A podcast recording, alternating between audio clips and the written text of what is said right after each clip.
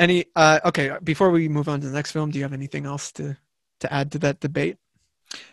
Um, no, I think I think um, I think we both were able to discuss it very professionally. Yeah. Um, so that I wouldn't by. have to have to use this, but I'm gonna stand by and um, you know, be proud and Give me a name. Give me a name. Give me a name. Uh, what do you what do you want me to I love mask. I got one right here. yeah. Um, all I have to say is just watch Unfriended.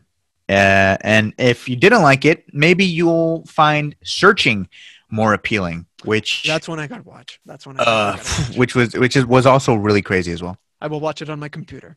Yes, and I think you'll enjoy it more. I think the Yeah. story has. I, I think the story allows you to invest with the characters a bit more, Mhm. and also the twist sent uh, chills down my spine for sure. It's time. It's time. All right. The next film we're talking about is a Thai film, which you recommended. Ooh, It is called Shutter. Ooh. And Shutter actually, Shudder. it's been remade uh, since. There's a, uh, in a remake in 2008 in the U.S. called. Or wait, yeah, I think the it was called Shutter in 2008. Yeah, it was. Yeah. Uh, there's one in Tamil called Sivi, I believe, Mhm. and there's Click in Hindi. Mm. So this just shows you how much this concept is really stuck with people.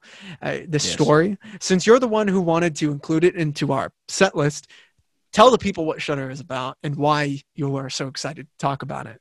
Yeah, Shutter to me is the epitome of a ghost story. To me, it is one of the most prominent Thai films to come out of Thailand. Um, I remember when I first saw it, I honestly, I, I just thought it was unforgettable. It's essentially about a young photographer and his girlfriend. They start to notice mysterious dark figures in their photos. And uh, they're just continuously throughout the movie haunted by this just Evil evil presence. Yeah. and it just it is so freaking spooky man. I mean who doesn't look at their photos and think sometimes uh do you guys see that? Or like what is that in the background? You know like i think we've all had that experience before. And so Well, for It a honestly- photographer, it's a professional photographer. That's just normal because he was dealing with film, you know. Yeah, and when exactly. you develop photos, sometimes they're like if you don't shutter it correctly, if you don't, you know, take care of your lighting situation well, you'll get those weird effects, which is a pretty brilliant part of it. Exactly. I, I hmm. really love that as well. I love the use of the camera as well to move the story forward. I think it's really cool. And also, I mean, essentially, the idea of a photograph is uh, it captures a glimpse of our past, right? And so, essentially, what this movie does so beautifully is that it it encourages the audience that our past is kind of inescapable in a way. You can either learn from your past or run from your past. And what these characters do is run from their past, especially when you understand why they're hiding it. So the past comes back to haunt them literally through these photos. it is so great. It is such a great twist. And it all happens after a tragic accident at the very beginning of the film. I won't spoil or reveal what occurs in the movie because I do think it is one of the most magnificent twists in a horror movie. So definitely check it out. It is Yeah. so creepy, and I just love the way that uh, they just handled every aspect of this horror movie. Mhm. It is fantastic, and there's actually one scene in the movie that has always just bothered me. I was so upset with it, um, but it, it was just Is so it a ingenious. flashback? No, it's the scene where he's in the bathroom and he thinks he's talking to his girlfriend, Oh. and then uh, the girlfriend arrives at the front of the door, and you realize that um, whatever the hell he was talking to was not his girlfriend, and it is so creepy, bro. it is so creepy, so good, unforgettable the entire time. I'm really glad that I watched this and that this was recommended because, for one thing, uh, it just proves that horror has so many different layers to it, and, and Yes. it, it's like as pure as cinema can get. Because I think every country and every type of filmmaker wants to approach horror in their own way. Absolutely. You know, they all have their own uh, view on horrific stories and imagery, so they want to. I mean, how you don't get more cinema than that. Okay. Yeah. You Uh, don't. If if you're a storyteller and you're able to scare somebody, if you're able to engage somebody to a point where it actually affects them in real life, you're a gifted storyteller. So I really do feel horror at its very root is synonymous to visual language that cinema offers. Yeah, uh, one thing that this movie is about is the literal weight of guilt. Mm.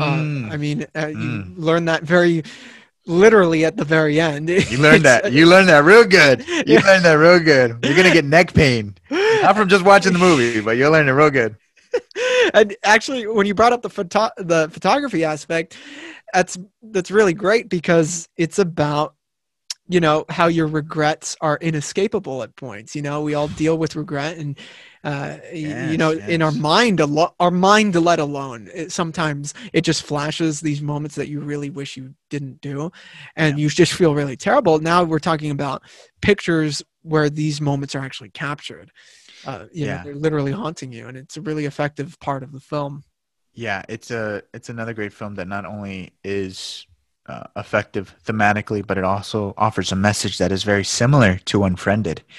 Uh, when you have the ability to prevent horrors from happening, like sexual assault, you need to be able to don't look the other way. Yeah. Stop it from happening.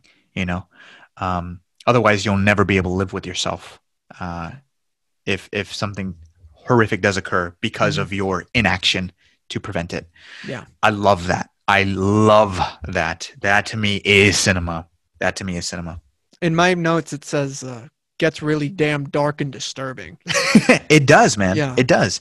Uh, especially when you think of what he does, uh, what Yeah. he does uh, in his past, what he does with this beautiful art form of taking pictures, and how grotesque it it transforms um, when you think about what he what he does uh, to this Yeah.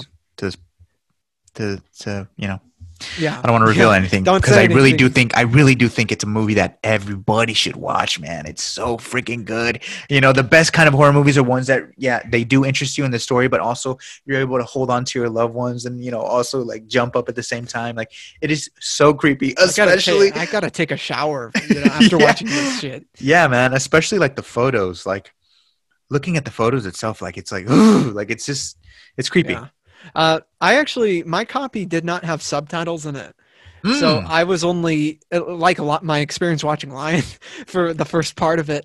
I was only relying on the imagery, the performances, and I still got what was going on. And, and by the end, it just became more disturbing that way. Honestly, try people try watching this movie without subtitles, and really just you're you're more of a witness to what's going on. You know, especially since it's a foreign film Mhm. and they have their own culture in Thailand. Uh, that's very different than ours uh, and similar to ours in, in many ways. Um, it just makes you feel more of an outsider while watching the movie. And, and I feel like that's the best way to see it, you know, Mhm. because Yeah. I mean, good God, it was, it got really disturbing by the end, Yeah. you know? It is really disturbing. Um, I, I don't have many notes on this, but my movie question, which I think will become a better discussion, a bigger discussion, not a better one because it's all good shit. um, are foreign horror films more generally disturbed than the mainstream? Why or why not? I I I think it's pretty even actually. I Mhm. think I think there's some in the mainstream that are just as effective as foreign films. I think a great storyteller is a great storyteller and those who are able to craft horror movies that really impact people, I think I think they're able to accomplish it whether they're from a foreign country or not. I think Yeah, I think when it comes to remakes of foreign films, uh, of horror foreign films, they lose a lot of what the What original presents. You know what I mean? I feel like um, I think there's just more of a of an awareness um, of what the art is able to do. When it comes to remakes, I do feel like it is more about the product and the commercial aspect of the movie. Yeah. let me give you an example. REC. REC oh, REC, dude. Oh my god. Yes. REC is- please. REC is in my top 10 horror movies of all time. Has to be. And and it's because they just knew exactly what the hell they were doing. Yeah. They, they they took a story and were like, we're going to freak the hell people out with this and we're also going to give a good message as well about not being able to trust the government and how, you know, the government isn't always on our side and to be careful of that, to be cautious and also to look out for one another. When they made Quarantine, I mean, I I really I really dislike it when they do shot for shot remakes. Within a year of each other. I mean, within a year of each other. I mean, yeah. look at what happened with Alfred Hitchcock's Psycho. I mean, I mean, come on, uh, that, that's Vince that was- Vaughn. that was blasphemy, bro. Like, come on. So Wait, was that they- Vince Vaughn? yeah, it was. Oh. So when they do remakes of like foreign films that are perfect, the product usually doesn't turn out as well because I feel like it's more about um, capitalizing on the marketability of a really good story and just Yeah. presenting it to Western audiences that, hey, here's a horror movie, check it out. You're probably gonna like it. We we want your money. That's usually where I think the priority is for remakes of such great content. Yeah. Which is why I think foreign horror movies are actually something to aspire to make in terms of quality because they really care about the artistry behind what makes audiences uh, scared and how we can better ourselves when revealing our true horrors. Uh, what some of my favorite horror films are from other countries. Like The Host is definitely in my top ten Mhm. by Bong Joon Ho, I, I believe his name is. Yep. Uh, the director of Parasite and Snowpiercer. Uh, Mm. I think that they, are- for me, they are genuinely more disturbed. Maybe it is because it comes from a different place that isn't as uh, like what you just said about the mainstream element Right. of how they will actually remake something for cynical reasons. Uh, Yeah. Like with, for example, The Grudge, right? right, right, right. You know, and even they got the director of The Grudge, the original Ju-On The Grudge to come in and direct it, but it's just not a, it's just not as good. And it Right, does feel like it's a cynical reason, and it's another reason why so many people have this criticism of Hollywood. You're out of ideas, right? right. you're taking from the people who are being more creative and taking more risks and aren't as worried about offending the mainstream audience you know Right. and that's why i think that a lot of the times they're more disturbing is because they are actually trying to say something Yes. you know Yeah. like the host Trying to say something. yeah I mean, the the main problem with the horror genre is that a lot of them, since they are low budget, yeah less care, less care is kind of put into them. A lot of a lot of trashy type of uh, horror films also That's why out. we. That's why a significant amount of them are kind of awful, right? and there's such a negative stigma towards the genre. You know, that's why the Yeah. Academy Awards never they, Yeah. they never give horror movies a break, especially the brilliant ones. Um, so you have that side where they're just making horror films because they're easy to make and they make a lot of money, and we we just want to get people in seats and you know get word of mouth out to say like, oh, it's scary, it's scary, come Right. watch it, get money, rather than say, whoa, this is actually quality and stuff. And then you have production companies like Blumhouse, which I think are beautifully handling horror projects where not only do they recognize what their audiences want to see, but they also fulfill the vision of artists who actually have something to say, like Yeah. James Wan. And then you have the foreign horror films. Then you have the auteurs like Ari, Ari Aster and Yeah. Jordan Peele, who don't really, who prioritize the art and and and the gift that horror offers to auteurs um, to be able to make uh, a a true statement and be able to, you know, maximize what this genre can do. Yeah, yeah, and it's crazy, man. I don't want, and and it's not like original ideas are not coming out in this genre because of Mhm. those guys you just listed: Jordan Peele, Ari Aster, Yeah. uh, Sam Raimi is he's still kicking Oh, yeah. around. You know, Absolutely. Karyn Kusama. Karyn Kusama. Yeah. For those of you who haven't seen um, The Invitation, check that out. I think it's on Netflix. Fantastic. yeah. So I want more of that and less of the Grudge 2020. You know. yeah. uh God damn. Or or the Ring second remake. Ringu. You know what I mean? Yeah. Once again. the Ring second remake. Even a even sequels can kind of get in the way of that. You know, Mhm. like I didn't see the new Zombieland, Mm. uh, which is going to be the next film we're going to talk about.